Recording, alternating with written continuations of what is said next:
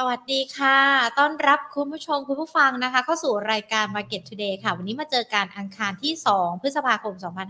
2560 6 นะคะ อยู่กับหญิงวิมวันเศรษฐถาวรทีมงาน Market Today รวมไปถึงนักวิเคราะห์ด้วยนะคะ พูดคุยเกี่ยวกับประเด็นในเรื่องของการลงทุนกัน สัปดาห์นี้เรามีการซื้อขายในตลาดหุ้นไทยกันก็มีวันนี้พรุ่งนี้แค่ 2 วันเท่านั้นนะคะ วันพฤหัสกับวันศุกร์ตลาดหุ้นปิดด้วยเนาะเนื่องในวันสำคัญกันด้วย ดังนั้นเดี๋ยวมาจับทิศจับทางการตลาดหุ้นเป็นอย่างไรกันบ้าง ก่อนที่จะไปไล่เรียงกันนะคะ ขอบพระคุณผู้สนับสนุนรายการของเราค่ะ บริษัททูคอร์ปอเรชั่นจำกัดมหาชน และบริษัทเมืองไทยประกันชีวิตจำกัดมหาชนนะคะ ที่ให้การสนับสนุนรายการของเราอามาดูตลาดหุ้นไทยเนี่ยช่วงเช้าปิดลบกันไป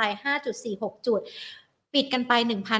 1,523 จุด และที่สำคัญมูลค่าการซื้อขายเบาบางมากเลยนะคะ 19,000 กว่าล้านบาท K-Bank Delta ปตทบวกขึ้นมานะคะ KTB ไม่เปลี่ยนแปลง CPO ขึ้นเครื่องหมาย X4 แล้วก็มีการปรับตัวย่อลงไปด้วย และในขณะเดียวกันตลาดหุ้นไทยพอเข้าสู่เดือนพฤษภาคม แน่นอนเราก็จะได้ยินคำว่า sell in May and go away แต่ว่าในปีนี้ sell in May มันจะมาหรือเปล่า แล้วมันจะ go away ไปได้ด้วยไหมนะคะ เดี๋ยววันนี้พูดคุยกัน กับคุณกวีชูกิจเกษมนะคะ Head of Research and Content สายวิเคราะห์หลักทรัพย์บริษัทหลักทรัพย์พายจำกัดมหาชนค่ะ สวัสดีค่ะพี่วีค่ะ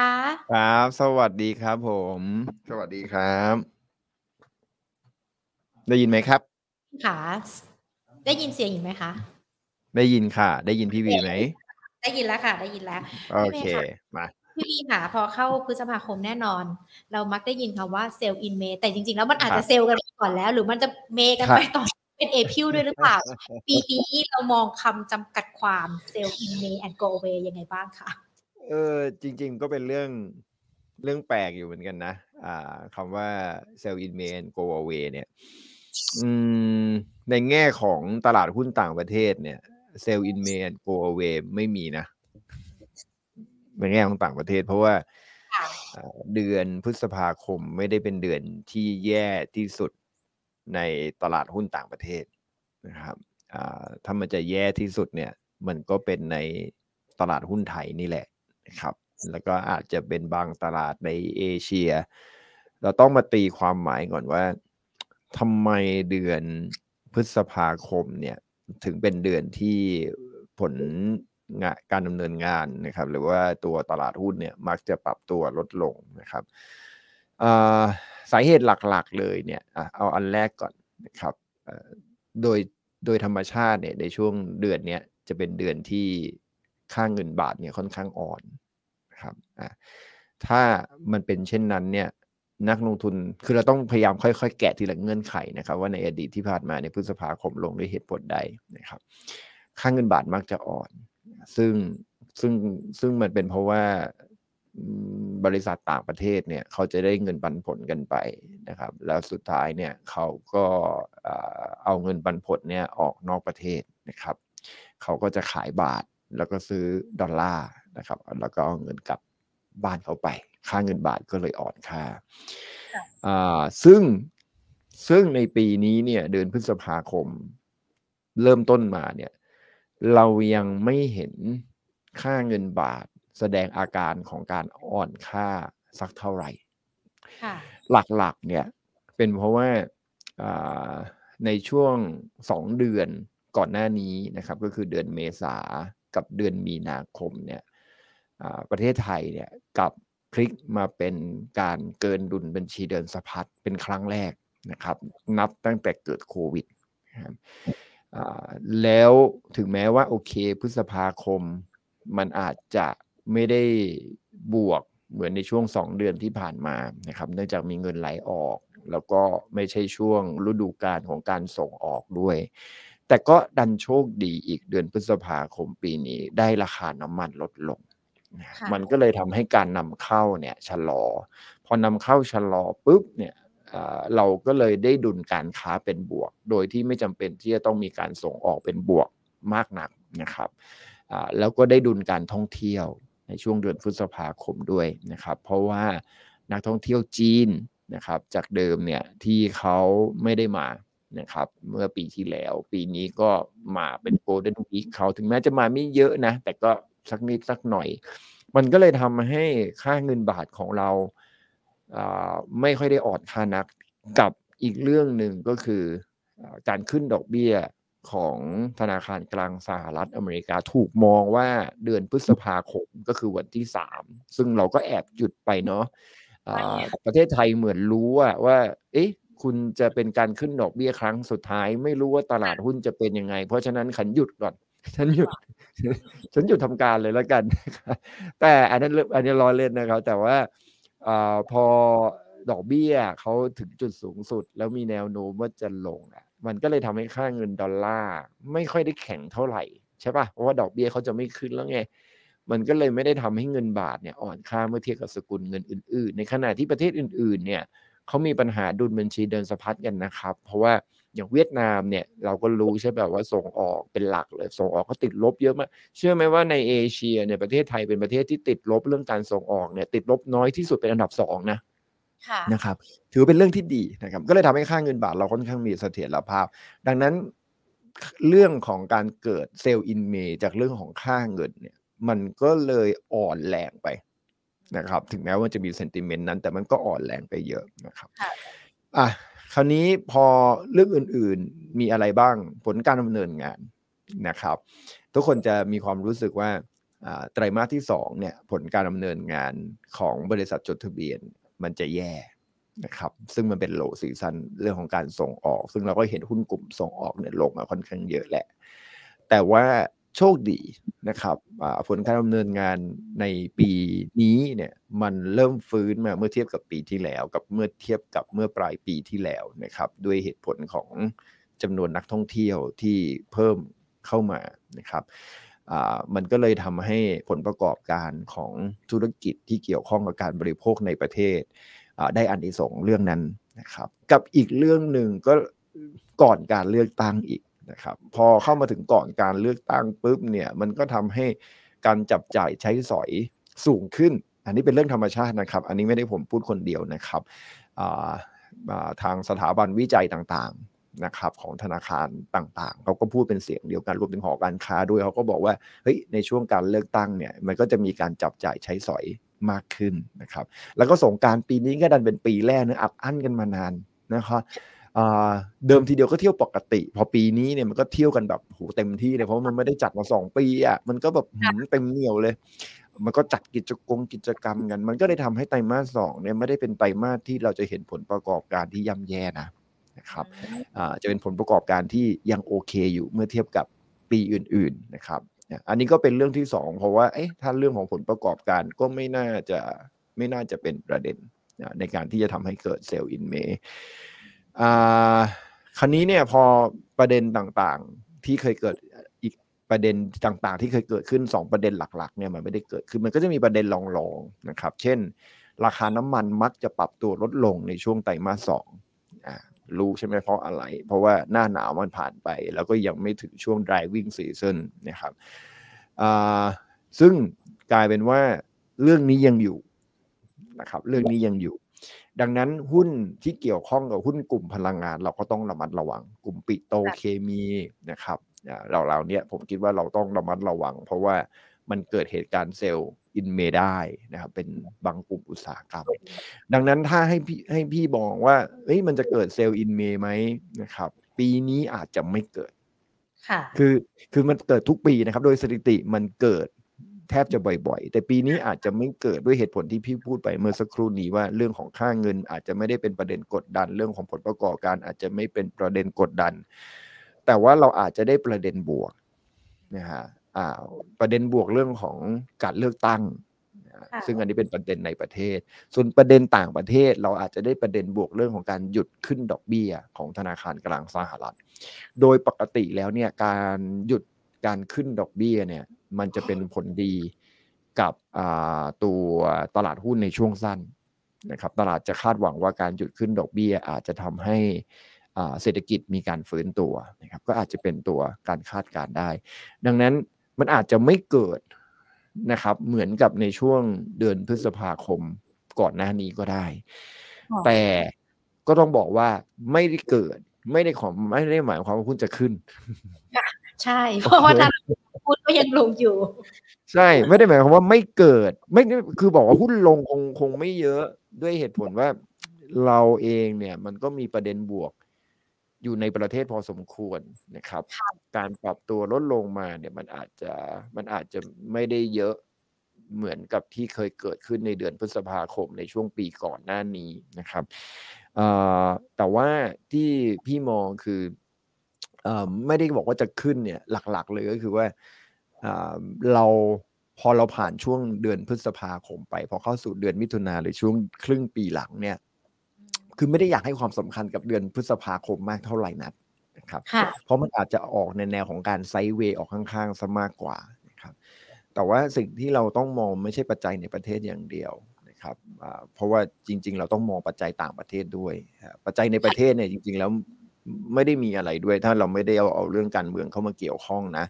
อ่าการจัดตั้งรัฐบาลเขาก็ทำไปแหละนะครับ สุดท้ายก็ตั้งได้แหละนะครับ สุดท้ายก็มีนโยบายกระตุ้นเศรษฐกิจออกมาแหละ แต่ปัจจัยต่างประเทศเนี่ยสิ่งหนึ่งซึ่งน่าน่าสงน่า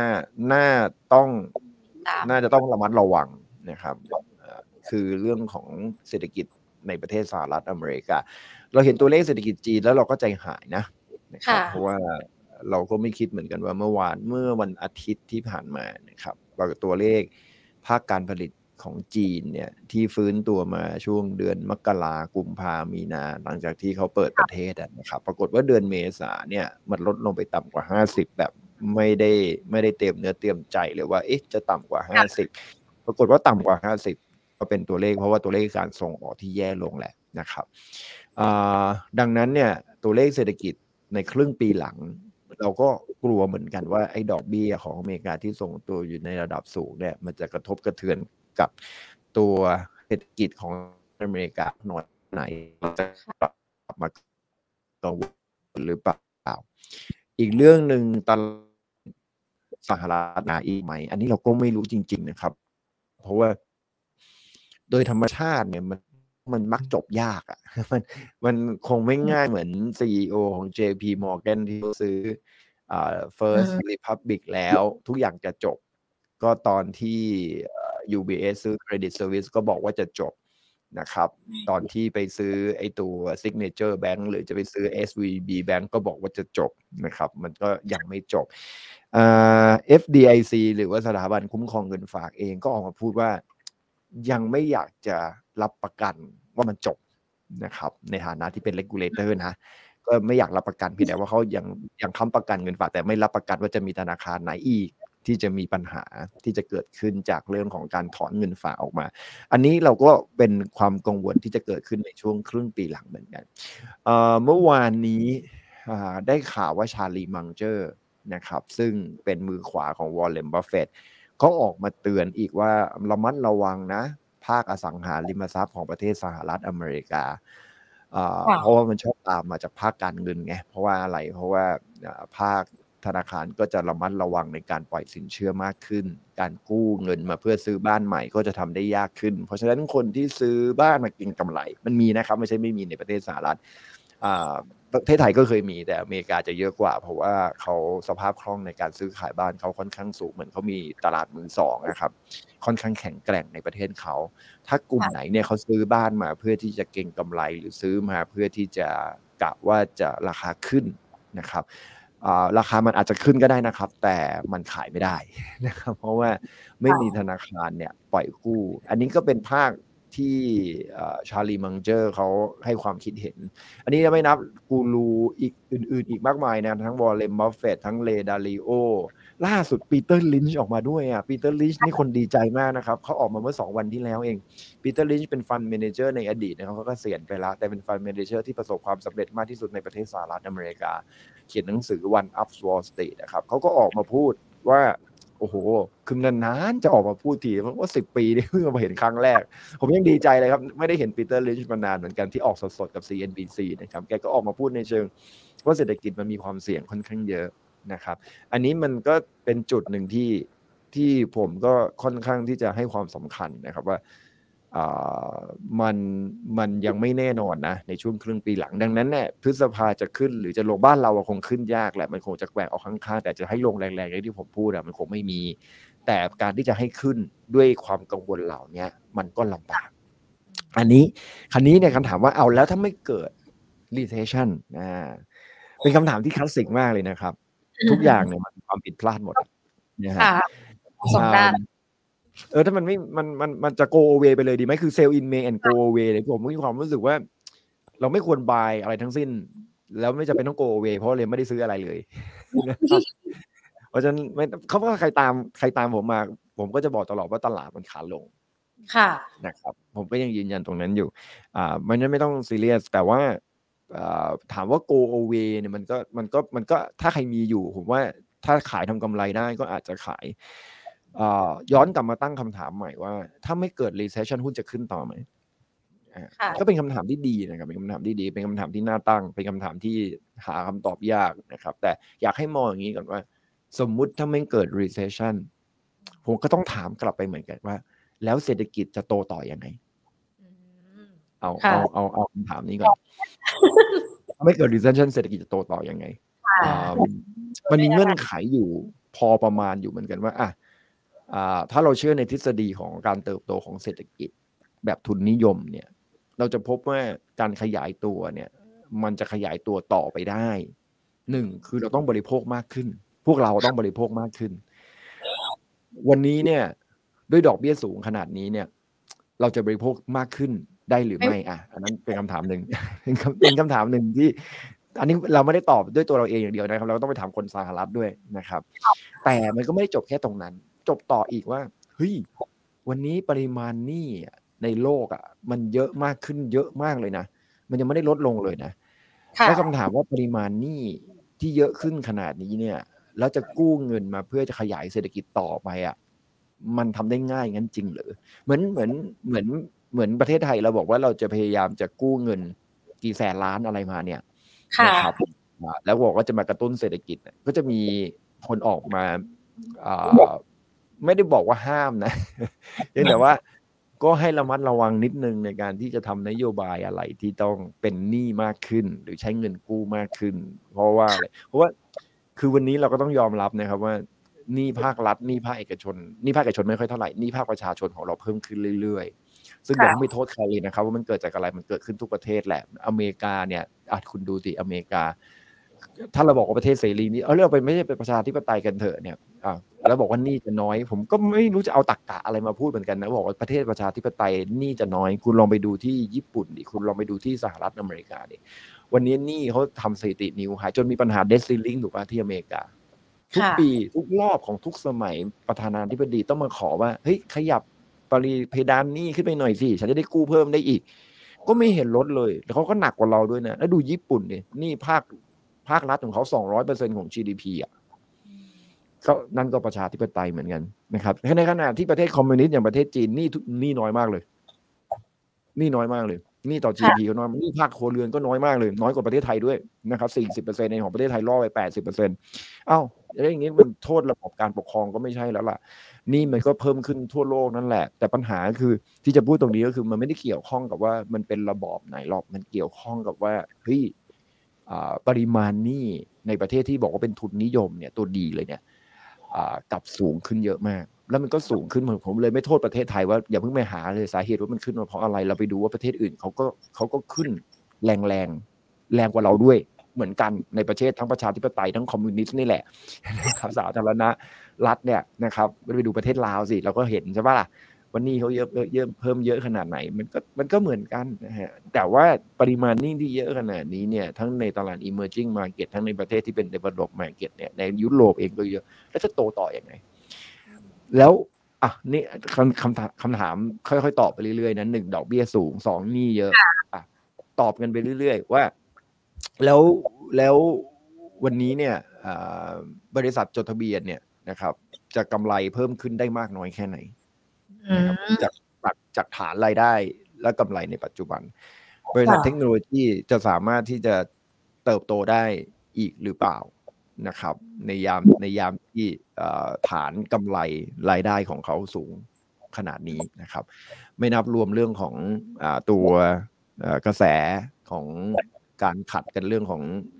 supply นะครับ ในอนาคตการตัด output เรื่องของน้ำมันอะไรก็แล้ว แต่มันทำให้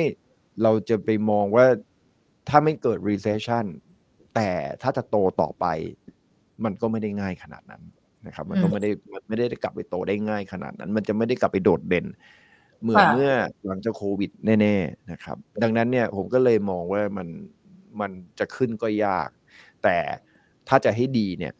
ก็ให้มันเทกระจาดไปสักทีหนึ่งนะครับ แล้วก็เรามาเริ่มต้นกันใหม่ ดังนั้นคำว่าเซลล์อินเม แล้ว go away คือเราก็ควรจะ go away ก่อนค่ะนะครับ go away ก่อนก่อนอืมให้มีแต่ของใช่ไม่มีของก็ถือว่าไม่ต้อง go away แต่เอางี้อะกลับเมื่อกี้เราก็คุยปัจจัยเสี่ยงเรื่องของต่างประเทศกัน แล้วก็คิดเราจะโตต่ออยังไง แต่สิ่งหนึ่งที่น่าสนใจอันนี้พิธีกรไม่ต้องถามเดี๋ยวผมตอบเองไปเรื่อยค่อยๆค่อยๆถามไปทีละเรื่อง แล้วประเทศไทยจะเป็นยังไงในภาวะแบบนี้ ค่ะนะครับเอางี้ถ้าเราไม่มีปัจจัยอะไรที่เราควบคุมไม่ได้เข้ามากระทบนะครับอ่าเราจะไม่ลงแรงเหมือนต้มยำกุ้งแน่ๆ เราจะไม่ลงแรงเหมือนตอนสับพรามและเราจะไม่ลงแรงเหมือนตอนโควิดนะค่ะมันเหมือนกันเป็นการตอบคำถามว่าทำไมเราคิดว่าเฮ้ยคือถ้าจะเซลล์อินเมเนี่ยมันไม่ได้เกิดขึ้นจากจากฤดูกาลแล้วเพราะว่าฤดูกาลเนี่ยเราบอกไปแล้วว่ามันไม่ได้เหมือนกับอืม เดือนพฤษภาคมก่อนหน้านี้ มันมีปัจจัยอะไรที่เข้ามาเสริมนะครับ มันก็อาจจะออกไซด์เวย์แต่ให้ระมัดระวังครึ่งปีหลัง แต่พอมาดูว่า เอ๊ะแล้วประเทศไทยเราจะโดนแรงแค่ไหนอะคราวนี้เราไปนั่งย้อนดูอะสิ่งแรกที่ต้องกำเราจะเหมือนซับพลามไหมหุ้นลงมาห้าสิบเปอร์เซ็นต์ค่ะอ่าซึ่งมันก็ลงมาแล้วนะหนึ่งพันแปดร้อยห้าสิบนะครับ มันก็มันก็ลงมาส่วนหนึ่งแล้วละลงมาเหลือนี่ก็จะพันห้าอยู่แล้วใช่ไหมก็ลงมาสามร้อยห้าสิบจุดแล้วนะพันแปดลงมาเหลือพันห้านะครับ แต่มันก็ยังไม่ถึงห้าสิบเปอร์เซ็นต์ไง ถ้าห้าสิบเปอร์เซ็นต์มันเก้าร้อยนะครับ ถึงไหมไม่ไปอะถึงไหมค่ะผมว่าไม่ถึงนะครับ มันไม่เหมือนตอนไม่เหมือนตอนสับพราม เพราะว่าอะไรตอนสับพรามเนี่ยต้องเข้าใจว่าเอ่อโลกมันโลกมันได้รับผลกระทบ ไทยเราก็ได้รับผลกระทบ แต่ก็ไม่ได้แรงนะครับ ไม่ได้แรงเหมือนต้มยำกุ้งนะฮะ แต่ว่าที่เราโดนขายหรือว่าที่คุณปรับตัวลดลงมาเยอะเนี่ย เป็นเพราะว่าวันนั้นเป็นวันที่นักลงทุนต่างประเทศเนี่ย ถือครองหุ้นไทยเยอะมาก ค่ะ พอเขาถือครองเยอะเนี่ย เรื่องมันเกิดขึ้นทางนู้น แต่หนาวมาถึงทางนี้ ก็เพราะว่าเขาถือหุ้นเยอะค่ะแล้ววันนั้นเนี่ย ถ้าจำความกันได้อะเขาก็ขายหุ้นไทยเพราะจะเอาเงินกลับเขาจะเอาเงินกลับ ดังนั้นเนี่ยมันก็เลยทำให้หุ้นไทยลงเยอะ คราวนี้มาดูอ่ารอบเพราะฉะนั้นรอบนี้อ่ารอบนี้มาดูเรื่องปริมาณเงินนะครับ เรามีเน็ตบายจากนักลงทุนต่างประเทศน้อยมากค่ะจริงๆ ถ้าย้อนดูสองปีอะเราก็บอกว่าเฮ้ยต่างชาติยังเน็ตบายอยู่แสนล้านอะประมาณนั้นตอนนี้ต่ำกว่าแสนแล้วนะครับอ่าน่าจะค่ะเลือกแปดหมื่นล้าน แต่ถ้าเราย้อนกลับไปตั้งแต่ปี2012อะเราก็เน็ตเซลอยู่สี่แสนล้านนะเว้ย เพราะฉะนั้นมันไม่ได้มีหุ้นต่างประเทศไม่ได้ถือครองหุ้นเยอะ เพราะฉะนั้นถ้าเขาเขาเขาจะเอาเงินกลับ เขาก็จะไม่ได้มีแรงขายในตลาดหุ้นไทยมากเท่ากับตอนช่วงสับพลามอะอันนี้มันถือว่าเป็นเป็นค่ะข้อดีนะครับเป็นข้ข้ออดีดีใช่ใช่ถือว่าเป็นข้อดีนะครับ แต่ว่าประเทศอื่นเขาไม่ได้เป็นข้อดีนะครับ เพราะประเทศอื่นเนี่ยเวลาเขาเพราะตอนที่ QE ของประเทศสหรัฐเข้ามาเนี่ยเขาก็เข้าไปในประเทศอื่นไง อินเดียเนี่ยเต็มเต็มอินเดียเนี่ยต้องระวังนะครับ เพราะว่าตอนนั้นเนี่ยเงินต่างประเทศไหลเข้าไปลงทุนในอินเดีย เยอะ เวียดนามยังไม่เยอะนะครับ แต่ถ้าเทียบกับตลาดหุ้น ถ้าเทียบกับขนาดตลาดหุ้นก็ถือว่าเยอะนะครับเกาหลีใต้ไต้หวันอะไรพวกนี้ครับ ที่เขารับเงินต่างประเทศเข้าไปก่อนหน้านี้ ดูเห็นไหมประเทศจีนเนี่ยเศรษฐกิจเขาแย่ขนาดนั้นไหมอะ ไม่ได้แย่ขนาดที่หุ้นจะลงมาเหมือนปีที่ปีที่แล้วนี่หุ้นจีนลงเยอะมากนะครับ หลายคนก็บอกว่าตายแล้วตายแล้วตายแล้ว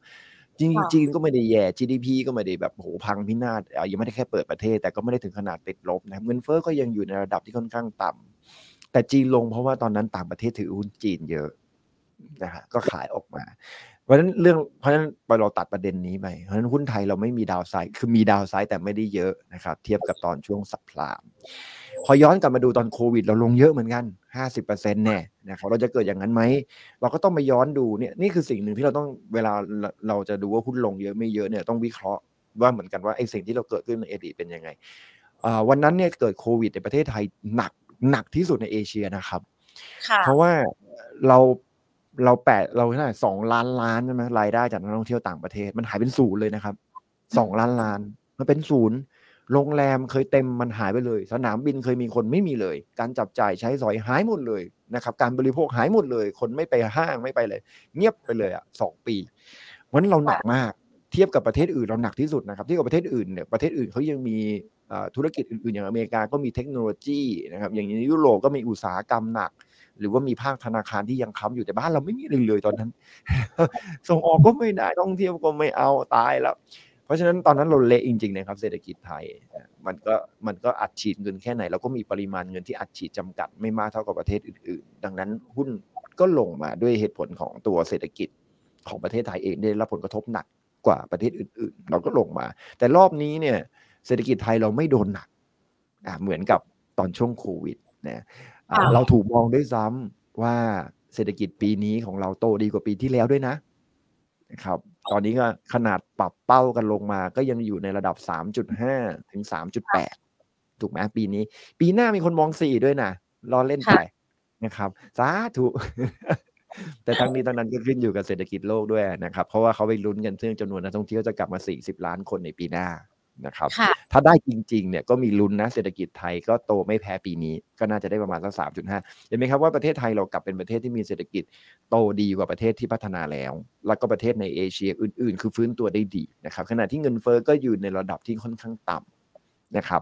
ต่ำมากกว่าประเทศอื่นๆ เยอะมากเลย ตอนนี้ยังยังยังประเทศอื่นๆ ในประเทศพัฒนาแล้วเนี่ยยังเกือบสิบนะครับอย่างยุโรปของอเมริกาก็ห้าเปอร์เซ็นกว่า แต่ของเราเนี่ยลงมาต่ำกว่าสามเปอร์เซ็นละ ถือว่าอยู่ในระดับปกติของประเทศไทยเรียบร้อยแล้วนะครับ แล้วก็เงินเฟ้อต่ำกว่าการขยายตัวของเศรษฐกิจแล้วด้วยซ้ำซึ่งดี แล้วก็ราคาน้ำมันที่ลงเนี่ยก็ช่วยเงินเฟ้อของบ้านเราได้อีกโอ้โห มันทำให้เราดูมีเสน่ห์ขึ้นมาทันทีนะถ้าเปรียบเทียบกับส ภาพอะไรเห็นภาพมันเทียบกับโควิดแล้วภาพมันขนาดนั้น ดังนั้นเนี่ยกับรอบนี้ตอนปัญหาในประเทศสหรัฐอเมริกาหรือในประเทศยุโรปเองก็ตามเนี่ยหรือภาวะเศรษฐกิจโลกเนี่ยเชื่อว่าประเทศไทยเป็นประเทศที่ดูโอเค ดาวไซริสของตลาดหุ้นไม่เยอะ นั่นหมายถึงว่า ถ้าใครมีหุ้นอยู่ ค่ะเมย์มันลง แล้วมันลงต่อเนื่องจนถึงสิ้นปีเลย ตามที่ตลาดคาด ไม่ต้องโกเวครับ ไม่ต้องโกเว ถ้าหุ้นคุณดีนะหุ้นดีหุ้นดีหมายถึงหุ้นใหญ่ก่อนเลยนะครับ ตอนนี้สังเกตว่าหุ้นเล็กไตเรียบ ค่ะเน้นตัวเองอ่าเป็นเป็นประสบการณ์ที่อยากแชร์เหมือนกัน ว่าทำไมรอบนี้ถึงต้อง ถ้าจะโกเวต้องโกเวหุ้นเล็ก ต้องเลือกหุ้นนิดหนึ่งค่ะนะครับอย่าอย่าโกเวหุ้นใหญ่นะครับ อย่างโกเวหุ้นในแบบอย่างเอ่อแบงก์ใหญ่ ๆ property ใหญ่ๆอ่าโรงแรมใหญ่ ๆ ท่องเที่ยวใหญ่ ๆ นะครับสนามบินนะครับ แล้วก็หรือว่าอ่าค้าปลีกใหญ่ ๆ สื่อสารใหญ่ ๆนะครับอ่าหรือแม้กระทั่งโรงไฟฟ้าใหญ่ ๆ อะไรพวกเนี้ยครับ ไม่ต้องโกเวถือต่อไปได้ค่ะเพราะเราคุยกันไปแล้วนะว่าดาวไซริสของตลาดหุ้นไทยไม่เยอะนักลงทุนต่างประเทศไม่ได้ถือหุ้นมากมายขนาดนั้น แค่ระมัดระวังอย่างที่ผมบอกอะครับ หุ้นกลุ่มพลังงาน หุ้นกลุ่มส่งออก หุ้นกลุ่มปิโตรนะครับ ที่อาจจะได้รับผลกระทบจากเศรษฐกิจโลก ระวังกลุ่มนั้น เพราะฉะนั้นถ้าโกเวก็อาจจะโกเวหุ้นกลุ่มนั้นนะครับแต่หลายคนก็บอกว่าเฮ้ยถ้าเป็นปตทปตทจีซีอย่างเงี้ยท็อปอะไรอย่างเงี้ยไม่ขายได้ไหมก็ได้ เพราะสุดท้ายแล้วเนี่ยมันก็เป็นหุ้นปันผลนะครับมันก็ไม่ได้แย่ไม่ได้ถึงขนาดจะบริษัทจะล้มละลาย ไม่ได้ไม่ได้ไม่ต้องน่ากลัวขนาดนั้น แต่ก็ต้องรับแรงเหวี่ยงจากการลงของหุ้นราคาหุ้นลงนิดนึงนะครับ แต่ถ้าโกโอเวจริงๆเนี่ยผมอยากจะให้โกเวหุ้นเล็กค่ะเพราะเมื่อใดก็ตามที่เศรษฐกิจมันโตได้ไม่เยอะเนี่ย หุ้นเล็กอะจะโดนหุ้นใหญ่เขมือบนะครับ ถ้าเขมือบแบบซื้อกิจการมาเลยอะมันก็ดีไง แต่เขมือบแบบไปเอาลูกค้ามาแล้วไม่เอากิจการคุณอะตายอ่าไม่ได้นะทิ้งไว้แล้วมันเป็นอย่างนั้นไงค่ะแล้วมันเป็นอย่างนั้นไงคือสังเกตได้ดีว่าหุ้นกลางหุ้นเล็กวันเนี้ย มันเหนื่อยหนึ่งคือ คือประชาเราเราเราฟื้นตัวเศรษฐกิจเราดี แต่มันก็ต้องบอกว่ามันไม่ได้ครอบคลุมทุกกลุ่มอุตสาหกรรม มันไม่ได้ครอบคลุมทุกกลุ่มรายได้ ไม่ได้ครอบคลุมทุกกลุ่มประชากร ดังนั้นเนี่ยมันก็จะไม่ได้ฟื้นตัวทั้งหมด SME ก็จะเหนื่อยเพราะอะไร เพราะว่าเวลาเศรษฐกิจโตดีๆอะธุรกิจ SME จะเกิด ธุรกิจสตาร์ทอัพจะเกิด เพราะอะไรเพราะว่าธนาคารขนาดใหญ่เอาไม่ใช่ธนาคารบริษัทขนาดใหญ่ ๆ เนี่ยเขาไม่ได้มาสนใจตลาดเล็ก เขาก็เฮ้ยเศรษฐกิจดีเขาไปกินตลาดใหญ่ทำงานง่ายกว่าสบายกว่านะครับมาหาตลาดเล็กๆทำไมถ้าไม่อดอยากจริง ๆ ถูกไหมพอมาถึงวันนี้ปุ๊บเนี่ย มันเป็นสิ่งที่ของเหยื่อมันมีน้อยอะ ก็คือลูกค้ามันมีน้อยอะอ่าแล้วมันเพิ่งฟื้นตัว เพราะฉะนั้นใหญ่ ๆ เนี่ยเขาเห็นตลาดตรงไหนเข้าได้อะเขาเข้าหมดไงอีสตาร์ทอัพอีอะไรเนี่ยมันถ้าเขาไม่มีเสน่ห์พอที่เขาจะซื้อกิจการเนี่ยเขาก็ ดึงลูกค้ามาอย่างเดียวแล้วเขาก็ปล่อยไป มันก็ทำให้หุ้นขนาดกลางขนาดเล็กช่วงนี้ไม่ค่อย perform มันจะ perform อีกทีตอนไหน ก็คือตอนโลกฟื้นตัว น่าจะเห็นนู่นเลยอ่าปี 2024 หรือครึ่งปีหลังปี 2024 เลยนะครับที่น่าจะเห็น ดังนั้นไม่ต้องไม่ต้อง Sell in May แล้ว go away ครับนะครับถ้าจะทำก็เฉพาะหุ้นเล็กๆ หุ้นใหญ่ๆเนี่ยผมว่า downside ของตลาดหุ้นไทยไม่ไม่ได้เยอะนะครับอาจจะยกเว้นไว้ตัวคือเดลต้า นะครับที่อาจจะมีประเด็นนิดๆหน่อยๆแค่นั้นเอง แต่คราวนี้อะมันก็จะให้ครบชั่วโมงเนี่ยเราก็ต้องถามต่อไปเรื่อยค่ะๆว่า แล้วตลาดหุ้นจะบอททอมเมื่อไหร่อืมเราเราปูพื้นมาแล้วตั้งแต่เมย์นะครับอ่าความเสี่ยงต่างๆ ที่เราจะไม่เกิดอะไรที่รุนแรงกับตลาดหุ้นไทยดาวไซริสนะครับหุ้นใหญ่ไม่ต้องโกโอเวพื้นฐานดีๆ ไม่ต้องโกโอเวมีปันผลอยู่สบายใจได้ ตลาดหุ้นไทย บริษัทไทยไม่ถึงขนาดขาดทุนนะครับ ต่อให้เขาเกิด ปัญหาเศรษฐกิจในต่างประเทศนักลงทุนต่างประเทศไม่ได้ถือหุ้นไทยเยอะนะครับอะที่สำคัญคือ PE ตลาดหุ้นไทยโดนหลอก PE ตลาดหุ้นไทยเราโดนหลอกนิดนึงไอ้ขอพูด valuation ก่อนที่จะไปคุยว่าตลาดจะบอททอมเมื่อไหร่ PE ตลาดหุ้นไทยมันโดนหลอกนะหลายคนบอกว่า 15 เท่า แพงจังเพราะว่า P กำไรต่อหุ้นมันร้อยบาทถูกไหม PE 15เท่าเพราะว่ามันพันห้าร้อยจุดสิบห้าเท่านี่ก็ไม่ได้ถือว่าแพงนะอะในระดับแบบถือว่าเหมาะสมดีกว่า แต่จริงๆ PE เราลงมา14ลงมาต่ำกว่า14แล้วนะ ค่ะ เพราะว่า เดลต้าเนี่ย PE 70เท่า ค่ะ เดลต้านี่คือหุ้นอันดับหนึ่งของประเทศไทย แล้วก็ AOT หุ้นอันดับสองของประเทศไทย PE 80เท่านะครับอืม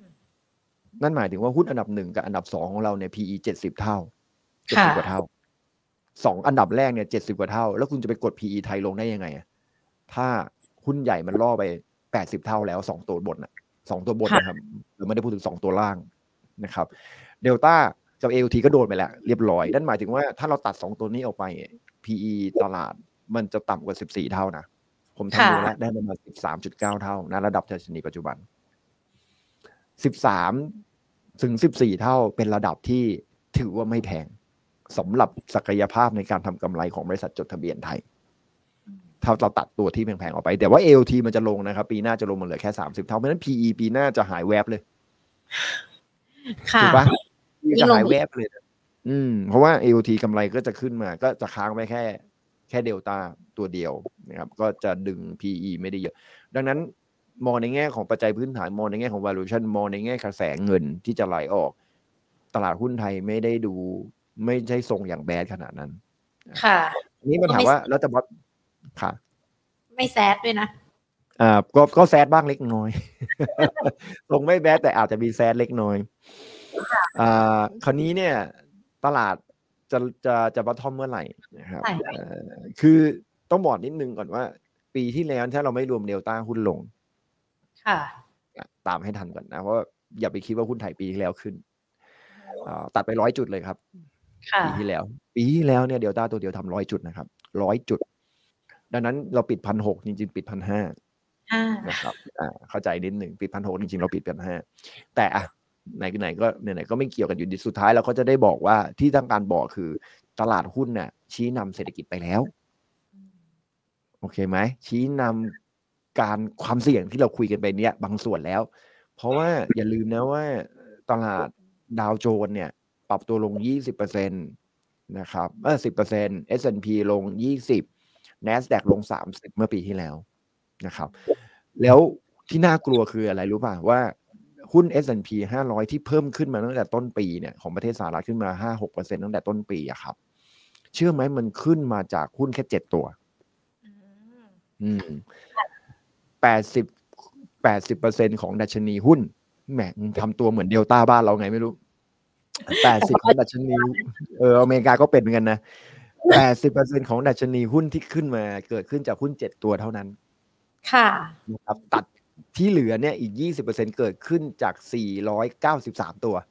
อืมคิดดูดิเจ็ดตัวเท่านั้นที่ทำให้ขึ้นมาแปดสิบเปอร์เซ็นต์ของดัชนีที่ขึ้นนะครับ ก็คือหุ้นอะไรบ้าง Microsoft Apple หุ้นเทคโนโลยีอ่า Tesla Netflix Amazon เนี่ยครับ ที่ขึ้นมาแล้วก็ NVIDIA เจ็ดตัวครบไหมเจ็ดตัวค่ะนอกนั้นเนี่ย ไม่ค่อยขึ้นหรือขึ้นน้อย นะครับที่เหลือเนี่ยเป็นเศษๆบางๆเลยในการที่ทำให้หุ้น S&P 500เนี่ยขึ้นมา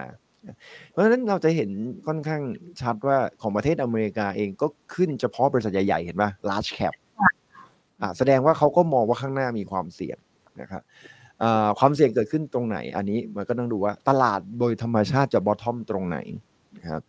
ตลาดจะถึงจุดต่ำสุดอาตอนดอกเบี้ยพีคไหมอ่าปรากฏว่าพอไปดูดอกเบี้ย พีคของไทยก็พีคนะครับของอเมริกาก็พีคยุโรปก็เดี๋ยวก็จะพีคตามนะครับมันจะพีคพร้อมใกล้ๆเคียงกันเหลื่อมๆกันนิดหน่อยเหลื่อมกันเดือนสองเดือนไตรมาสสองไตรมาสไม่ได้เยอะ แต่ดอกเบี้ยพีคหุ้นขึ้นครับ ค่ะ ดอกเบี้ยพีคหุ้นขึ้นครับหุ้นขึ้นเพื่อทำพีคเหมือนกันครับเพื่อทำพีคเหมือนกัน เพราะฉะนั้นดอกเบี้ยขึ้นไม่ได้ทำให้หุ้นลงทันทีนะครับค่ะยังค้างยังค้างอยู่ข้างบนพักหนึ่งอ่า แล้วหุ้นจะลงขาสุดท้ายเนี่ยตอนดอกเบี้ยขาลง แล้วจะลงบัตทอมตอนที่เศรษฐกิจประกาศว่าเข้าสู่ภาวะเศรษฐกิจหดตัว ยังไม่ได้บอกว่าจะเกิดวิกฤตนะครับ เอาแค่เศรษฐกิจหดตัวก่อนหมายถึงว่า GDP ของสหรัฐอเมริกาติดลบทำไมเราสนใจ GDP ของสหรัฐอเมริกาเพราะว่าเขายังไงยังไงเนี่ยเขาก็เป็นประเทศที่มีเศรษฐกิจใหญ่ที่สุด แล้วไม่ใช่แค่เศรษฐกิจใหญ่อย่างเดียว เขาเป็นผู้บริโภคที่เยอะที่สุดในโลกค่ะง่ายๆเขาเป็นผู้บริโภคตัวจริง เขากินทุกอย่างจริง ๆ เขาคือแพ็กแมนค่ะนะครับกู เขาเป็นรู้ผู้บริโภค ในขณะที่ผู้ผลิตคือจีนฮะเราต้องทำความค่ะเข้าใจนิดนึงก่อนว่าทำไมเราต้องมองตาอเมริกาอ่าเพราะว่าตราบใดที่เขายังไม่ได้เปลี่ยนขั้วอำนาจมาเป็นอีกขั้วหนึ่งนะฮะอเมริกาก็ยังคงมีความสำคัญนะครับวันนี้สังเกตไหมครับว่าญี่ปุ่นมีความสำคัญกับเศรษฐกิจโลกน้อยลงนะเพราะอะไรแต่เมื่อก่อนมีความสำคัญกับเศรษฐกิจโลกเยอะมาก ทุกคนต้องไม่ให้ความผมยังจำได้เลยยี่สิบกว่าปีที่แล้วเนี่ยตอนที่ผมทำงานใหม่ๆเรายังให้ความสำคัญกับเศรษฐกิจญี่ปุ่นอยู่ตอนนี้ไม่มีแล้ว แต่ว่าเราก็ยังให้ความสำคัญกับเศรษฐกิจยุโรปมากตอนนั้น ตอนนี้ค่ะแทบไม่เห็นคนพูดถึงแล้วเห็นปะค่ะมันคือมันเป็นไปธรรมชาติ แต่วันนี้ยังไงเราก็ต้องมองตามอเมริกาแต่ไม่ได้หมายความว่าอีกสิบยี่สิบปีข้างหน้าเราจะเป็นต้องมองตาเขาตลอดนะ แต่วันนี้เรายังต้องมองตาเขาอยู่ว่าเขาจะมองเขมองเลหรือว่ามองโกรธอะไรหรือเปล่า เพราะว่าต่อให้คุณมีปัญหาทางด้านการเมืองกันแค่ไหน ลบราค่าฟันกันแค่ไหนก็ตาม จีนก็ยังส่งออกไปประเทศสหรัฐอเมริกา 20%ของมูลค่าการส่งออกทั้งหมด ไปประเทศสหรัฐค่ะสหรัฐเองก็ยังคงนำเข้า 30%เป็นสินค้าจากจีนครับค่ะนี่ทะเลาะกันจริงเนาะถามจริงส่งมาเยอะ เยอะ ถามค่ะจริงทะเลาะกันจริงเปล่าอะไรอย่างเงี้ยคุณก็ยังได้สินค้าจีนอยู่นะแล้วคุณก็ยังรีวิวสินค้าจีนอยู่นะบางทีแม้จะเป็นยี่ห้อฝรั่ง แต่ก็เป็นสินค้าจีนนะเว้ยอะไรอย่างเงี้ยเอ่อก็อันเนี้ยเป็นสิ่งหนึ่งที่เราก็ต้องคิดเหมือนกันว่าอเมริกาก็ยังคงเป็นผู้บริโภคที่ต้องมองตาเขาเพราะฉะนั้นเอ่อ พอตลาดหุ้นอเมริกา bottom เนี่ยมันก็อาจจะทำให้ตลาดหุ้นโลก bottom นะฮะอ่าคราวนี้เนี่ยอเมริกาจะ bottom ตรงไหนดูจาก indicator หรือดูจากสัญญาณต่างๆ ไม่ว่าจะเป็นในเรื่องถ้าใครตามตลาดหุ้นมาจะตลอดจะรู้นะไม่ว่าจะเป็นเรื่องของ confidence index ก็คือดัชนีความเชื่อมั่น ไม่ว่าจะเป็น PMI ของประเทศสหรัฐอเมริกา ไม่ว่าจะเป็น two ten spread ที่มีคนพูดถึงกันเยอะ มากในช่วงที่ผ่านมานะครับไม่ว่าจะเป็นตัว confidence index ของ conference board นะครับก็มี confidence index ของภาคประชาชน แล้วก็มีของ conference board ด้วยอ่าไม่ว่าจะเป็นเรื่องดอกเบี้ยนะครับหรืออะไรก็แล้วแต่เนี่ยมันบ่งบอกว่าเศรษฐกิจน่าจะเข้าสู่ภาวะเศรษฐกิจหดตัว น่าจะในเข้าในช่วงไตรมาสสามนะครับไตรมาสสามหรือไตรมาสสี่ประมาณค่ะนี้ดังนั้น ดอกเบี้ยอาจจะลงก่อน นะครับดอกเบี้ยอาจจะลงก่อนนะครับลงประมาณไตรมาสสามแล้วตลาดหุ้นจะบอททอมไตรมาสสี่นะฮะหรืออาจจะเหลื่อมๆแถวๆนี้บวกลบหนึ่งไตรมาสประมาณนี้แหละครับตลาดหุ้นจะบอททอม แล้วก็กลับเข้าสู่ขาขึ้นรอบใหม่นะครับซึ่งอาจจะไม่ได้ยาวถึง 5 ปี 10 ปีนะครับอันนั้นต้องตามดูแต่เป็นไปได้ว่าปี 2024 ผ่านไตรมาสที่ 1 ไป หรือไตรมาสที่หรือว่าอาจจะเป็นช่วงครึ่งปีหลังเลยเนี่ยตลาดหุ้นจะกลับเข้าสู่ขาขึ้น รอบใหม่อีกครั้งหนึ่งนะครับอ่าให้จับสัญญาณเรื่องดอกเบี้ยของธนาคารกลางสหรัฐ ถ้าลดลงมาครึ่งหนึ่งของที่ลดลงนะครับคราวนี้ขึ้นไป 5.25 ใช่ไหมครับ ถ้าลดลงมาเหลือต่ำกว่า 3%เมื่อไหร่ จะเป็นเรื่องทามมิ่งที่เริ่มจะใครซื้อหุ้นได้ละค่ะเขาจะคงดอกเบี้ยไม่นานหรอกครับ แล้วดอกเบี้ยเนี่ย มันคือมันข้อแปลกอันนี้นิดหนึ่งนะครับคือดอกเบี้ยต่ำสุดเนี่ยตลาดหุ้นมักบัตทอม แต่ปัญหาคืออะไรรู้ป่ะ เราไม่รู้ค่ะจริงๆว่าเบี้ยรอบนี้จะบัตทอมที่ไหน เพราะว่าผมกลัวว่าเงินเฟ้อมันอาจจะไม่ลงเยอะ มันอาจจะลงมาในระดับที่แบบโอเค แต่ไม่ได้ถึงแบบดีอ่าดอกเบี้ยอาจจะขึ้นใหม่ก็ได้แต่ดอกแต่ว่าดอกเบี้ยเนี่ยมันมันขึ้นไปสูงแล้วล่ะ 5.25 มันอาจจะลงมาเหลือประมาณสัก3%หรือ 2%ก็ได้ ซึ่งในเลเวลนี้เนี่ยเราไม่รู้หรอกว่าต่ำสุดเมื่อไหร่ แต่เรารู้ว่าเฮ้ยในแง่ของการลดดอกเบี้ยเนี่ยเพื่อให้ตลาดหุ้นฟื้นเนี่ยมันมีความเป็นไปได้มากขึ้นละอืม นะครับในระดับนั้นเนี่ยบริษัทหรือผู้บริโภคเนี่ยจะเริ่มมีข้อจำกัดน้อยลงละในการบริโภคสินค้านะครับ ก็อาจจะทำให้เศรษฐกิจฟื้นขึ้นมา แล้วปี 2024 เนี่ย ถ้าเราบริหารดีๆนะ ปี 2024เนี่ยเป็ นปีที่น่าคิดมากเลยนะ สมมุติถ้าเราคิดถูกนะ แล้วเศรษฐกิจปี 2024 ในโลกเนี่ยฟื้นตัวจริงตามที่ IMF World Bank Bank of America เขาคาดการณ์นะ ว่าเศรษฐกิจปีหน้าจะฟื้นตัวมาในระดับหนึ่งทั้งในประเทศพัฒนาแล้วใน emerging market จีนฟื้นตัวถูกปะค่ะอ่าไทยก็ฟื้นตัวนะฮะนั่นหมายถึงว่าถ้าเศรษฐกิจมีการฟื้นตัวจริงปีหน้าเราจะได้แรงขับเคลื่อนเรื่องการส่งออก แล้วปีหน้าเราจะได้แรงขับเคลื่อนเรื่องของการท่องเที่ยวค่ะนะครับเอ่อ ไม่ต้องอาศัยแรงกระตุ้นจากภาครัฐเท่าไหร่ละนะครับ แต่ถ้ากระตุ้นภาคประชาชนนิดๆหน่อยๆนะครับ มันก็อาจจะทำให้เศรษฐกิจไทยเราเนี่ยอ่าหรือตลาดหุ้นไทย หรือกำไรของบริษัทจดทะเบียนไทยเนี่ยฟื้นตัวได้ดีมากเลยในปี 2024 แล้วก็นักท่องเที่ยว ถ้าปีหน้ามา 40 ล้านคนจริง ๆ นะค่ะนะครับบินกลับมาอินเดียมาตะวันออกกลางมาอุ้ยคราวนี้น่ะโรงแรมเปิดรับนักท่องเที่ยวแทบไม่ทันอ่าการบริโภคปีหน้าก็จะโตแบบเกิน 3.5 เกิน 4%ไปเลยแหละนะครับ ตรงนี้มันก็จะทำให้ภาพรวมของตลาดหุ้นเนี่ยดีขึ้นในปี 2024 แต่ทั้งนี้ทั้งนั้น 6 เดือน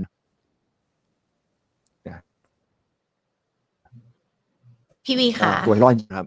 เพื่อที่จะไปรับสิ่งที่พี่วิดีนจ๋า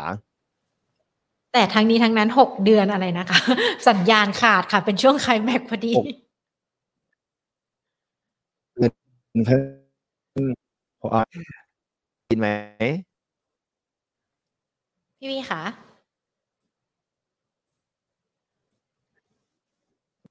เสียงหายไปแล้วนะคะ หลุดไหมอ่ามายัง พี่วีค่ะ อ่ามาแล้วค่ะ หกเดือนอะไรนะคะ ขออีกรอบโอเคหนึ่งอะหกหกเดือนข้างหน้าเนี่ย เอาตัวรอดให้ได้นะครับ เพราะสิ่งที่เราจะต้องเจอในหกเดือนข้างหน้าผมพูดไปแล้ว ปัญหาสถาบันการเงิน ปัญหาภาคอสังหาริมทรัพย์ ปัญหาเศรษฐกิจ ปัญหาการลดลงของกำไรสุทธิต่อหุ้นนะครับ ในโลกนะครับ ไม่ใช่ของไทย เป็นปัญหาที่เราต้องเผชิญ หนักมากน้อยแค่ไหนไม่รู้ แต่ต้องเจออืมอ่าสภาพคล่องในตลาดโลกหายไปนะครับอ่าแต่เราพูดไปแล้วนะ ปัจจัยเสี่ยงเหล่านี้กระเทือนต่อไทยไม่เยอะ เรามีภาคการท่องเที่ยวมาช่วย เราไม่มีนักลงทุนต่างประเทศถือหุ้นไทยเยอะ ครับเรามีดุลบัญชีเดินสะพัดเป็นบวก จากเรื่องการท่องเที่ยว ทั้งหมดทั้งปวง เรามีเศรษฐกิจโตดี เงินเฟ้อเราต่ำเพราะเศรษฐกิจแย่เนี่ยการให้น้ำมันราคาลงนะราคาน้ำมันลงมันช่วยเรา ทั้งหมดทั้งปวงเนี่ยทำให้หุ้นไทยเรามีดาวไซริสไม่เยอะไม่ต้องกลัว แต่ต้องเอาตัวรอดให้ได้ในช่วงเวลานั้นนะครับค่ะโอเวก่อนเลยอย่าเพิ่งซื้อหุ้นกลางหุ้นเล็ก มีอยู่ให้เปลี่ยนเป็นหุ้นใหญ่ เพราะหุ้นใหญ่จะผ่านวิกฤตได้ ไม่ใช่หุ้นกลางหุ้นเล็กนะครับ เมื่อผ่านไม่ได้แล้ว ปี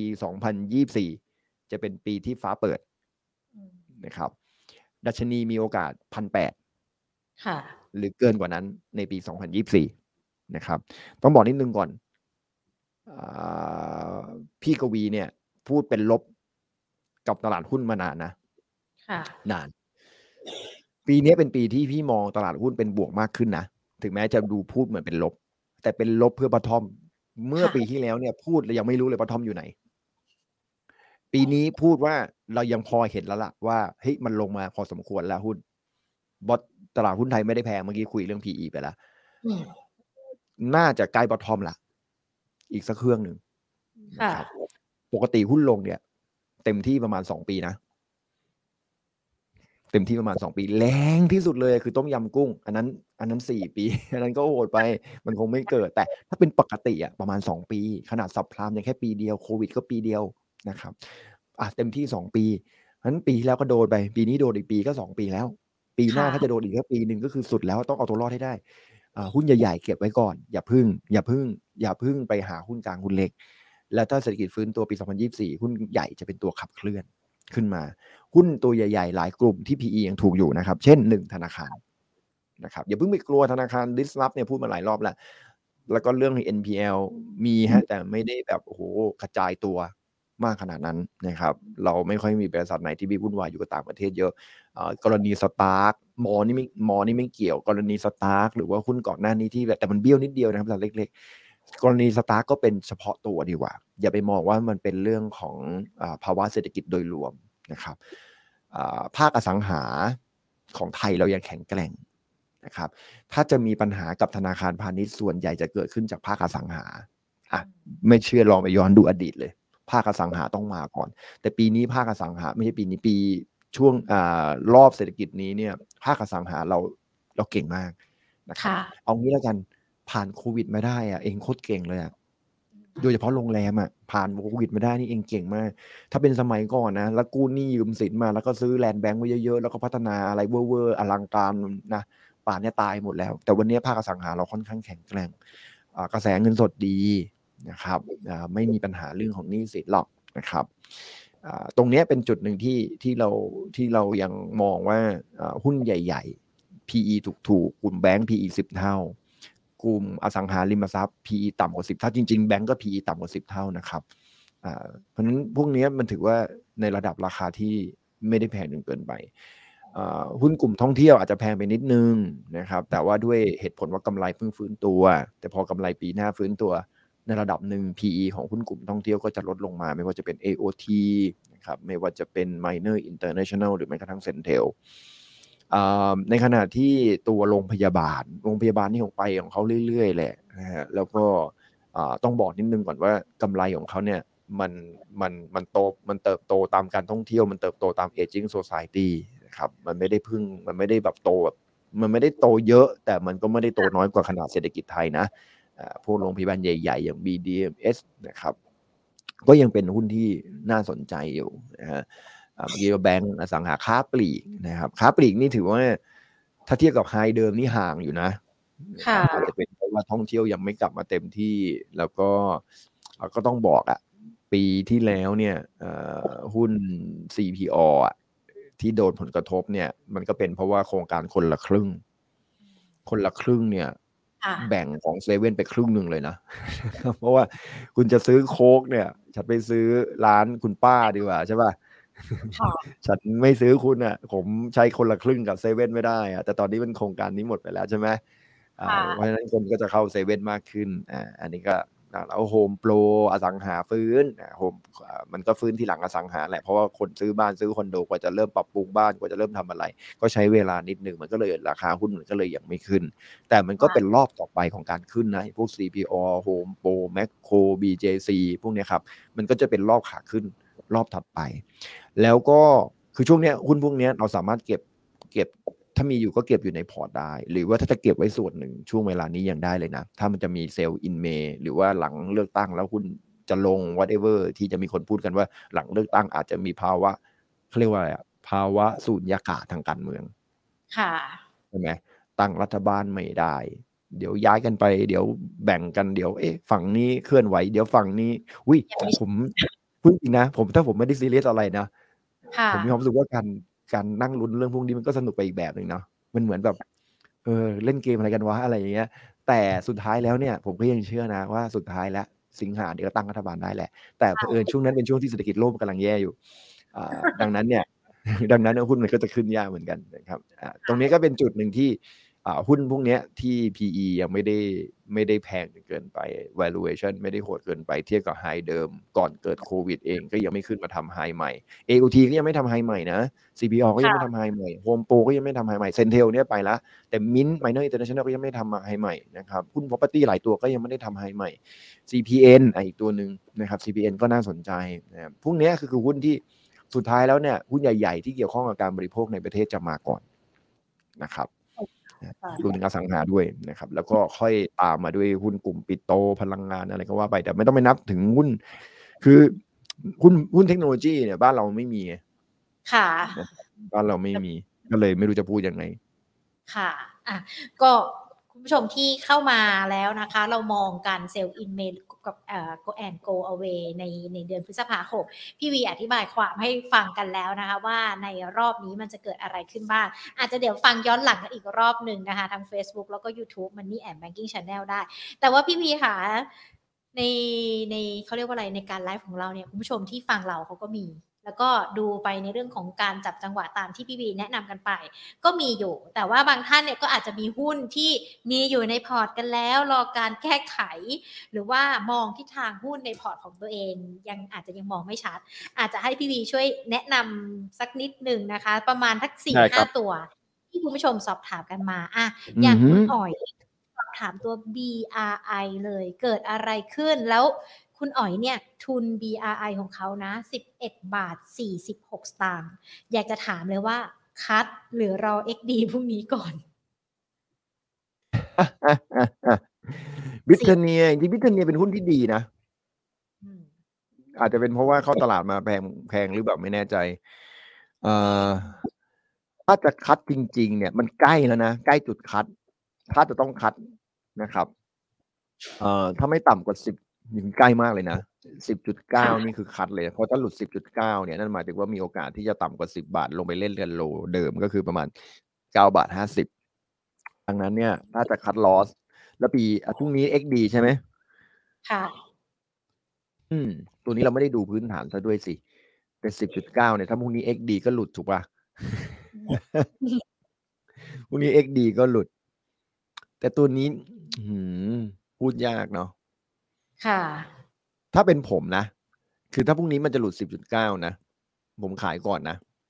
อืมอืมเพราะพรุ่งนี้มันหลุด นอกจากว่า โอ้โหถ้าเราจะทนแกว่ง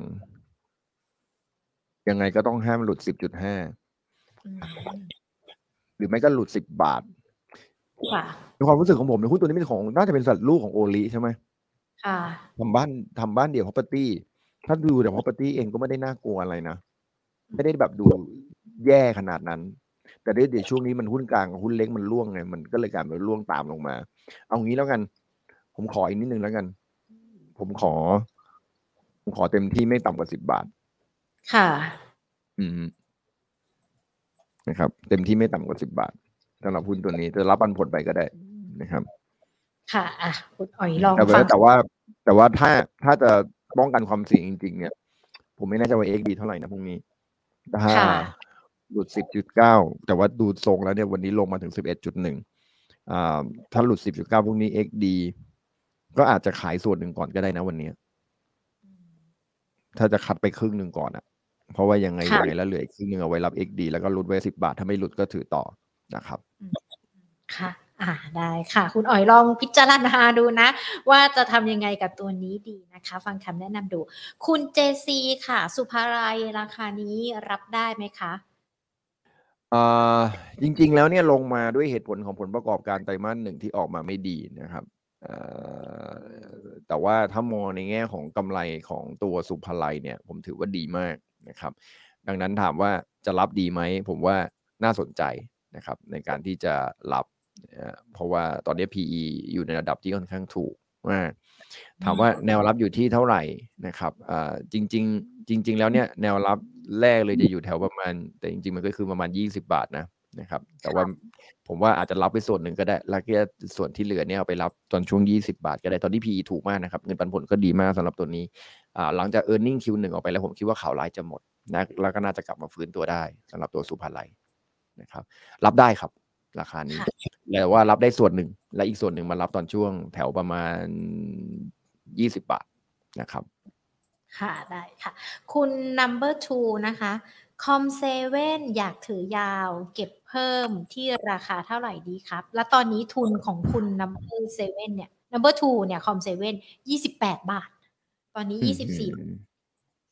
ทรงอย่างแบดเลยอ่า คือจริงๆต้องเข้าใจนิดนึงคือเนี่ยนี่นี่คือปัญหาของคุณกลางคุณเล็กเนาะ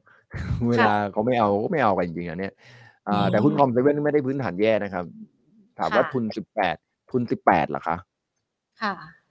ยี่ทุสินบแปก็ดไม่ได้แพค่ะงเนาะอ๋อทุนยี่สิบแปดตอนนี้ถ้าจะรับอีก24ทีหนึ่งแนวรับแน่นๆอยู่แถวยี่สิบาทเลยครับอืมเอารับแน่นๆแถวยี่สิบาทอือฮึถ้าจะถ้าจะซึ่งตรงนั้นผมคิดว่าถือว่าหุ้นไม่ค่อยแพงแล้วนะ เทียบกับ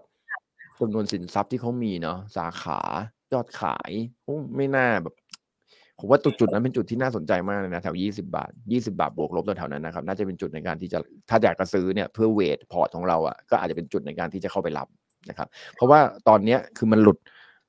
คือสัญญาเนี่ยมันหลุดไอ้นี่ลงมาแล้วอะมันหลุดโลเดิมก็คือ 26จุด26 บาทลงมาแล้วอะซึ่งการหลุด 26 บาทลงมามันเลยลงแรงไงซึ่งแนวรับแน่น ๆ อยู่ตรงแถวประมาณ 20 บาท ซึ่งจะเป็นแบบ ส่งที่ที่ที่อาจจะพอมีการ rebound ได้จากจุดนั้น ถ้าพื้นฐานยังดีอยู่นะครับ ซึ่งผมก็เชื่อว่าพื้นฐานตัวนี้ยังดีอยู่นะครับสำหรับตัวคอมเซเว่น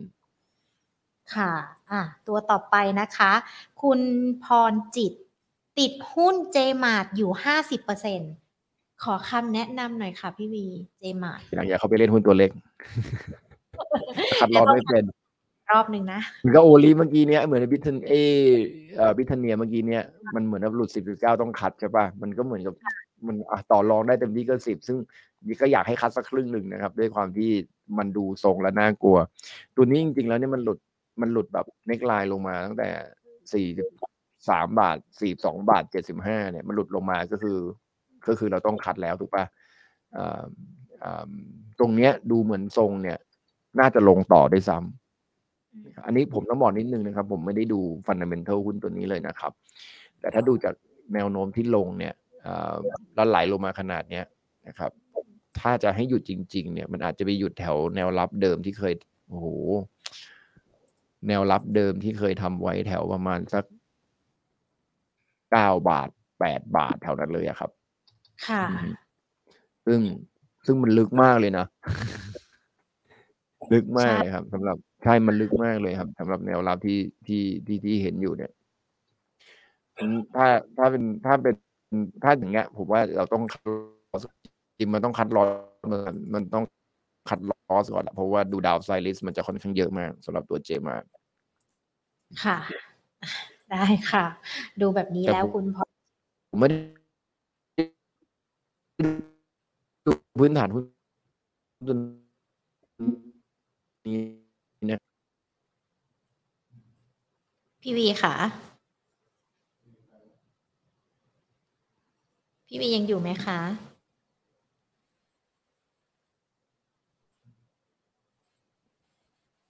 อะเดี๋ยวเราลองติดต่อพี่บีใหม่อีกรอบหนึ่งนะคะว่าเอายังอยู่ใช่ไหมคะใช่เข้ามาละเข้ามาละครับ ได้ค่ะพี่ค่ะขอเจมาอีกรอบหนึ่งค่ะสัญญาณคุณพรใช่อ่าเมื่อกี้เจพูดถึงมาว่าดูพี่วีไม่ได้อืมคือคือเจมาผมไม่ได้ดูพื้นฐานนะครับ แต่ค่ะดูจากแรงขายดูจากเทคนิคแล้วเนี่ยเนี่ยดูยังไงปุ๊บเนี่ยมันดูเหมือนจะลงต่อนะ มันหลุดมาทุกเส้นเลยอะค่ะนะครับ แล้วดาวไซด์เนี่ย มันได้เห็นได้ต่ำได้ได้ต่ำกว่าสิบบาทอะนะครับอ่าถ้าดาวถ้าอัพถ้าถ้าถ้าจริง ๆ เนี่ยมันคือสิบหกจุดเก้าคือสิบเจ็ดบาทเป็นแนวรับแรก ซึ่งถ้าหลุดตรงนี้อีกก็อันตรายอีกนะครับสิบแต่ว่าสิบหกจุดเก้าเนี่ยกับสิบแปดจุดหกเนี่ย มันก็ยังพอให้เราคัดลอสได้ถูกป่ะ อืม ค่ะ นะฮะเพราะฉะนั้นตัวนี้ก็ยังมีความเสี่ยงที่จะลงไปได้ ได้ลึกอยู่พอสมควรนะครับสำหรับตัวเจมา แต่เราไม่ได้ดูพื้นฐานไงผมก็เลยไม่แน่ใจว่าเอ้ยในระยะกลางถึงยาวเนี่ยมันจะฟื้นตัวกลับมาได้มากน้อยแค่ไหน แต่เราต้องเข้าใจนิดนึงเจมาเนี่ยมันได้อานิสงส์จากจริงๆเห็นไหมคอมเซเว่นเจมาเนี่ยเรื่องของมือถือเนี่ยผมว่าอาจจะไม่ได้ใช่ประเด็นของเจมาตัวเดียวนะเพราะว่าเจมาเนี่ยเอ่อเอ่อตัวคอมเซเว่นก็ทำธุรกิจนี้เหมือนกันแต่เจมามันมี JMT ด้วยไง ค่ะ คราวนี้ JMT เนี่ยเป็นธุรกิจที่ที่ถ้าดูหุ้นที่เกี่ยวข้องกับการบริหารสินทรัพย์อะก็โดนหมดทุกตัวเหมือนกันนะอืมนะครับ ไม่ว่าจะเป็นแดอ่าแบมไม่ใช่แดไม่ว่าจะเป็นแบมหรือว่าแม้กระทั่งอีเวนต์สบายเนี่ยนะครับแล้วสบายเนี่ยก็ต้องบอกนิดนึงก่อนคอมเซเว่นก็ถือหุ้นอยู่ถูกไหมค่ะเนี่ยมันคือมันคือผมไม่แน่ใจเหมือนกันว่ามันได้รับผลกระทบจากธุรกิจ การขายมือถือจริง ๆหรอหรือมันจริงๆมันได้ธุรกิจจากมันได้ผลกระทบจากธุรกิจ บริหารหนี้กันแน่เพราะธุรกิจบริหารหนี้เนี่ย ผมว่ามันโตยากไงมันแล้ว valuation มันไม่ค่อยดี คือ valuation ก่อนหน้านี้เขาเทรดกันแพงเกินไป แล้ววันนี้พอคู่แข่งเข้ามาเนี่ยกำไรมันก็ไม่ดีเหมือนเมื่อก่อนครับมันก็เลยขายกันออกมาเอาหุ้นกลุ่มบริหารหนี้เนี่ยมันมันคาดการณ์กำไรได้ยากนะครับเนี่ยลงมาหมดเลยทั้งสบายทั้ง JMT ถูกปะคือมันค่ะเหมือนกันสตอรี่ของคอมเซเว่นกับกับ j m a r t เนี่ยเหมือนกันก็คือมีบริษัทบริหารหนี้อ่าคล้ายๆกันเหมือนกันนะ เพราะฉะนั้นก็ระวังนิดนึงแล้วกันนะครับ ในแง่ของในแง่ของการลงทุนตรงนี้นะฮะถ้าค่ะถ้าจะให้ cut ผมว่าเป็นผมผมก็ cut นะ ได้ค่ะ อะขอปิดท้ายที่เมเจอร์แล้วกันนะคะ เพราะว่ามีคุณผู้ชมสอบถามมาสองท่าน คุณอะไรอะไรสอบถามว่าตัวเมเจอร์เนี่ยซื้อได้ไหม กับอีกท่านหนึ่งนะคะ สอบถามตัวเมเจอร์มาเหมือนกัน แล้วก็อยากจะให้พี่วีช่วยดูด้วยค่ะ เพราะว่าตอนนี้อย่างคุณ JC บอกว่าเมเจอร์ของเขาราคาตอนนี้ 15 บาท 70สตางค์ถ้ามองระยะยาวมันจะไปต่อไหมคะตัวนี้ คือจริงๆต้องบอกนิดนึงว่าระยะยาวเนี่ยผมก็เชื่อว่า เอ่อตัวเมเจอร์เองเนี่ยมันมันก็พอที่จะคือพื้นฐานนะมันพอที่จะไปได้นะครับ ไม่ถึงขนาดแย่นะครับค่ะอ่าพฤติกรรมของการบริโภคเองเนี่ยก็ยังก็ยังสามารถก็ยังก็ยังยังเข้าลงอยู่นะครับ แต่หวังว่าจะให้ฟื้นตัวในสถานการณ์เทคโนโลยีที่มันเปลี่ยนไปขนาดนั้นก็คงจะยากเหมือนกันนะครับอ่าถ้าจะตอนนี้คือ 15.7 นะครับ ผมว่าการที่จะซื้อการที่จะถือหุ้นตัวนี้เนี่ยเพื่อรับเงินปันผลนะผมโอเคนะครับค่ะแต่การที่จะหวังว่าราคาจะเติบโต หรือหุ้นจะเพิ่มขึ้นในอนาคตเนี่ย ผมคิดว่าผมคิดว่าไม่ง่ายนะครับ การที่จะกลับขึ้นไปสูงสูงๆเหมือนสมัยก่อน40บาทอะไรอย่างเงี้ย ผมคิดว่าลำบากนะครับค่ะแต่ว่าถ้าจะบอกว่าอะ fundamental อ่าแถวแถวประมาณสัก15ถึง20บาทพอได้ไหม ผมคิดว่าได้ครับสำหรับตัวเมเจอร์ แล้วก็อ่า กินเงินปันผลไป พอได้ค่ะอืม ได้เลยค่ะคุณผู้ชมที่เข้ามาติดตามพี่วีนะคะ ลองฟังย้อนหลังกันอีกรอบหนึ่งเนาะเกี่ยวกับในเรื่องของการลงทุนว่ามองเป็นยังไงกันบ้าง ปีนี้Sell in May and go away มันอาจจะยังไม่เห็นภาพ แต่ว่ามันมีเหตุผลแล้วมันก็มีปัจจัยนะว่ามันเกิดจากอะไร แล้วก็วิธีการที่เราเนี่ยอาจจะต้องเตรียมการรับมือกันด้วยนะคะ ว่าจะต้องมีวิธีการยังไงหุ้นใหญ่หุ้นเล็กหุ้นกลางวันนี้ เอามาคุยกันให้หมดเลยนะคะ ขอบพระคุณพี่วีมากๆเลยนะคะ แล้วเดี๋ยวโอกาสหน้าพูดคุยกับมาเก็ต Today อีกนะคะขอบคุณค่ะสวัสดีจ้าค่ะคุณ ผู้ชมที่เพิ่งเข้ามาหญิงอยากย้ำอีกรอบหนึ่งนะคะ เดี๋ยวเราฟังย้อนหลังกันทั้ง Facebook แล้วก็ YouTube Money and Banking Channel นะคะ และ Market Today ของเราเนี่ยมีการเริ่มไลฟ์กันตั้งแต่บ่ายสองเลย คุณผู้ชมที่เข้ามาทีหลังแล้วอาจจะไม่ได้หยิบยกคำถามมาเนอะเพราะว่าเราจะมีการพูดคุยกับพี่วีหรือว่าแม้แต่นักวิเคราะห์ท่านอื่นๆ ประมาณ 1 ชั่วโมง ดังนั้นเองถ้าใครยังไม่ได้เป็นเพื่อนกันนะคะ Subscribe ที่ YouTube กันไว้ หรือว่ากดไลค์ที่เพจ Facebook ของเรา Money and Banking Channel เวลาเริ่มไลฟ์สดกันนะคะก็จะได้ไปแจ้งเตือนท่านเนาะแล้วพอเห็นว่ามีการไลฟ์สดกันมาก็มาเขียนคำถามไว้นะคะ จะได้เขียนคำถามแล้วก็ตอบคำถามกันในช่วงระยะเวลาที่เราพูดคุยกับนักวิเคราะห์กันด้วยนะคะส่วนวันนี้ Market Today ของเราหมดเวลาแล้วเดี๋ยวพรุ่งนี้บ่ายสองกลับมาเจอกันใหม่ค่ะ วันนี้ลากันไปก่อนนะคะ สวัสดีค่ะ